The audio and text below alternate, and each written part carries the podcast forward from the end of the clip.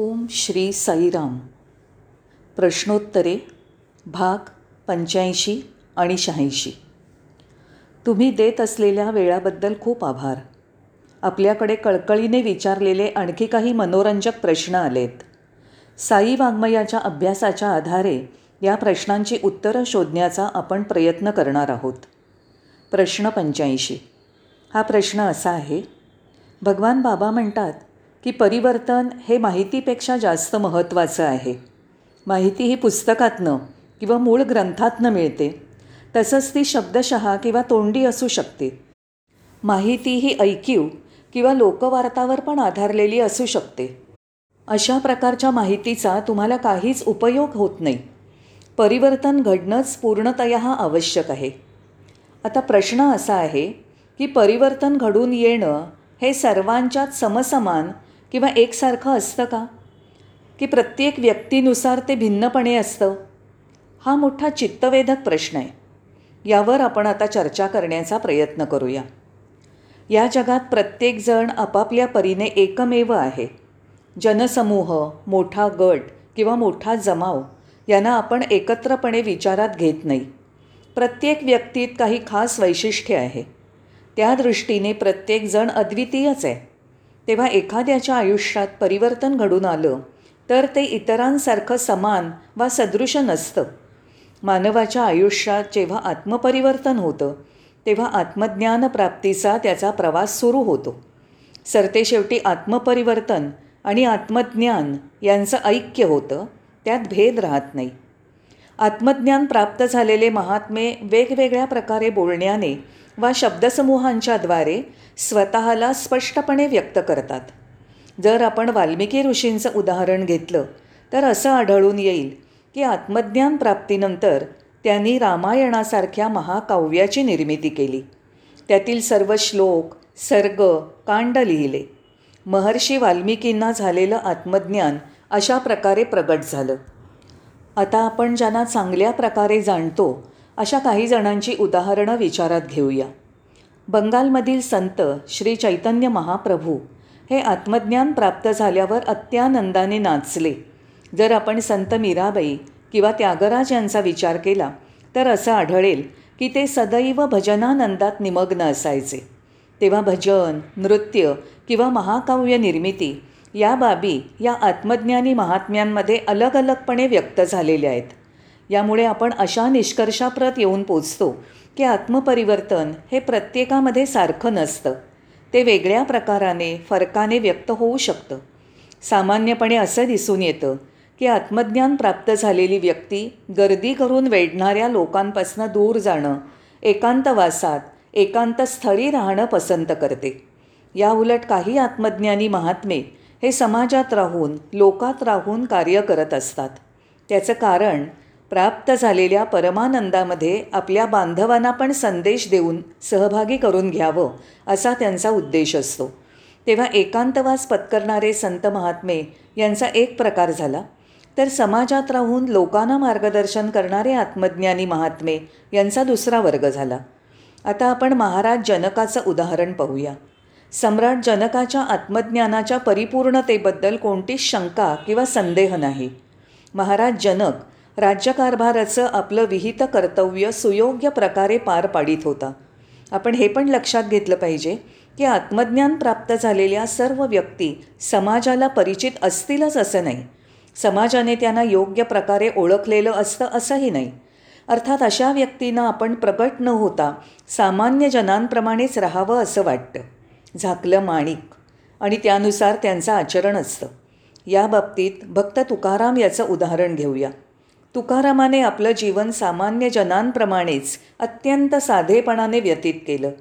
सुख आणि साधं जीवन जगणाऱ्या अशा आत्मज्ञानी पुरुषांना जाणणं हे फार कठीण असतं. आपण आता हे जाणून घेणार आहोत की आत्मज्ञान प्राप्त होणं ही देहमंदिराच्या गाभाऱ्यात होणारी एक अंतरंग प्रक्रिया आहे. पण दुर्दैवाने फक्त बाह्य स्वरूपावरूनच आपण त्याचा शोध घेतो. असं का? त्याचं कारण या बाबतीत आपण आपलीच विशेष हुशारी मिरवत असतो. याचंच दुसरं नाव म्हणजे आपला अहंकार. जर आपण खरोखरी सरळ मार्गाने जात असलो साधं जीवन जगत असलो तर ते एक मोठंच कृत्य आहे असं समजायला हवं. मग त्याला खरं खुरं धार्मिक जीवन म्हणता येईल. आपण कोणीतरी असामान्य व्यक्ती आहोत अशी इच्छा मनात असणं हे अगदी सामान्य व्यक्तीचं लक्षण आहे. या उलट सरळ प्रसन्न आणि साधेपणाने जीवन व्यतीत करणं हे एका असामान्य व्यक्तीचं लक्षण आहे. हा त्या व्यक्तीचा गुणविशेष आहे. म्हणून आपल्याला असं दिसून येईल की समाजात असे अनेक आत्मज्ञानी लोक आहेत की जे अगदी सर्वसामान्यांप्रमाणे राहतात. अशा व्यक्तींना शोधून काढण्यासाठी काही कसोट्या नाहीत. कारण या सर्व मंडळींचं व्यक्तिमत्व समान किंवा एकसारखं नसतं. आता आपण बुद्धाचं उदाहरण घेऊ. बुद्ध नेहमी पद्मासनात बसलेला आहे असं दाखवलं आहे भगवान महावीर तर उघडे बोडके किंवा वस्त्रविहीन अवस्थेत असत. आपल्याला हे माहीत आहे की शिर्डीचे साईनाथ दारोदारी हिंडून अन्नासाठी भिक्षा मागायचे. हेच साईनाथ आपल्या भक्तांना सर्व प्रकारची समृद्धी संपत्ती आणि विपुलता प्रदान करतात. साईनाथांनी अत्यंत साधेपणाचं जीवन जगणं पसंत केलं. जीवनाकडे पाहण्याचीही त्यांची वृत्ती होती. तेव्हा आत्मज्ञानी व्यक्तींना ओळखण्यासाठी सर्वांसाठी समान अशी कसोटी किंवा परीक्षा नाही. आपल्याला आता हे जाणून घ्यायची वेळ आली आहे की आत्मज्ञान हे मूलभूत स्वरूपाचं असतं. टंकलेखनाप्रमाणे त्याची कार्बन कॉपी नसते. तसंच ते कृत्रिम किंवा नकली नसतं याचं आपण स्मरण ठेवलं पाहिजे. आत्मज्ञान हे कधीही कुणाचंही अनुकरण नाही. म्हणून आपल्याला आता सर्वांना सांगायला हवं की कोणाचंही कृत्रिम अनुकरण करू नका. तसंच स्वतःला आत्मज्ञान प्राप्त झालं आहे अशा संभ्रमात फसू नका आणि त्याचं प्रदर्शन तर कधीच करू नका. अशा आत्मज्ञानी व्यक्तीची जर आपली भेट झाली तर कशा प्रकारचं अनुमान करायला हवं? अशा वेळी आपलं काम म्हणजे त्या व्यक्तीच्या सान्निध्यात अगदी शांत स्थितीत बसणं हे कशासाठी? त्याचं कारण या शांत आणि निस्तब्ध अवस्थेत आपल्यातील ऊर्जेचं संवर्धन होतं. आपली हिंमत आणि उत्साह वाढतो. त्या व्यक्तीच्या सहवासात आपल्याला आत्यंतिक सुख आणि आनंदाचा लाभ होतो. तसंच ही आत्मज्ञानी व्यक्ती म्हणजे मूर्तिमंत परिपूर्णता आहे याची प्रचिती येते. यामध्ये वादावादी किंवा चर्चेचं काहीच कारण नाही. आत्मज्ञानी पुरुषाने स्वतः सिद्ध केलेला हा स्पष्ट पुरावाच आहे. अशा व्यक्तीच्या सान्निध्यात त्यांच्याकडून आपल्यावर कृपाशीर्वादाचा वर्षाव होतो आहे असंच वाटतं. आपल्या मानसिक आणि बौद्धिक आकलन शक्तीशी ज्याचा काहीच संबंध नाही अशा प्रकारची ही अनुभूती आहे. आत्मज्ञानी पुरुषाचं सान्निध्य लाभणं हे महत्भाग्य आहे. अशी व्यक्ती म्हणजे साक्षात प्रेममूर्ती. तिच्यातून एक प्रकारचं दिव्य तेज आणि चमक परिवर्तित होत असते. या व्यक्तीची जाणीव किती गहन आहे याची प्रचिती येते. तसंच आत्मज्ञानी व्यक्तीकडून करुणा जणू काही प्रवाहित होत असते. हे सर्व अविश्वसनीय आहे असं वाटतं पण ते तसं नाही. स्वामींकडे आपण तत्काळ आकर्षिले जातो तेव्हा आपल्याला अतीव सुख आणि आनंदाचा लाभ होतो. त्याचबरोबर स्वामींकडून आपल्यावर कृपाशीर्वादाचा वर्षाव होतो आहे हे उमगतं. आत्मज्ञानी व्यक्तीचं दर्शन झाल्यावर कोणताच आडपडदा न ठेवता आपल्या अंतःकरणातील विचार भावभावना त्यांना मोकळेपणाने सांगायला हव्यात. मगच आपल्याला या दैवी अनुभूतीचा सुगंध जाणवेल. आपले स्वामी जेव्हा दर्शन द्यायला येतात आपल्या जवळून जातात तेव्हा पण आपल्याला एक गोड दिव्य सुगंध जाणवतो. त्यांच्या दैवी उपस्थितीत असीम आंतरिक शांतीचा अनुभव येतो. या दैवी सान्निध्यात आपल्याला हे उमगतं की घटना जशा आणि ज्या प्रकारे घडतायत त्या प्रकारे घडू देत. याबद्दल कोणतीही काळजी न करता किंवा कोणत्याही प्रकारे मनाचा गोंधळ होऊ न देता या घटना ईश्वराच्या इच्छेनुसार घडणार आहेत या सत्याचा स्वीकार करणं. आता आपण ज्या आत्मज्ञानी व्यक्तीच्या सान्निध्यात आहोत ती व्यक्ती अत्यंत शांत आणि स्वस्थ चित्त आहे हे आपण केव्हाही अमान्य करू शकणार नाही. ही बाब तुम्हाला कोणापुढे सिद्धही करायची नाही आहे स्वामींच्या शांत स्थितीबद्दल तुमची खात्री पटली आहे ही अवस्था आता तुमच्यात पण सुस्थिर झाली आहे स्वामी जेव्हा त्यांच्या खुर्चीवर विराजमान होतात तेव्हा ते बहुधा मौनावस्थेतच असतात. भजनं चालू असताना पण ते असीम शांतीच्या स्थितीत असतात. तदनंतर या शांत अवस्थेचं संक्रमण आपल्या अंतर्यामीपर्यंत पोचतं. त्याचा परिणाम असा होतो की आपल्यात हळूहळू परिवर्तन होऊ लागतं. आपला स्वभाव वर्तणूक आणि व्यक्तिमत्व पूर्वीप्रमाणे राहत नाही. जर आपण एखाद्या आत्मज्ञानी व्यक्तीला ओळखू शकलो तर ती गोष्ट मंगलदायक आणि भाग्यशाली आहे. अशी संधी प्रत्येकाला प्रदान केली जाते असं नाही.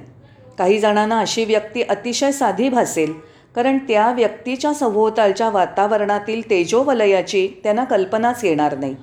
तसंच त्या दैवी लोहचुंबकाच्या आकर्षणाची अनुभूती पण येणार नाही.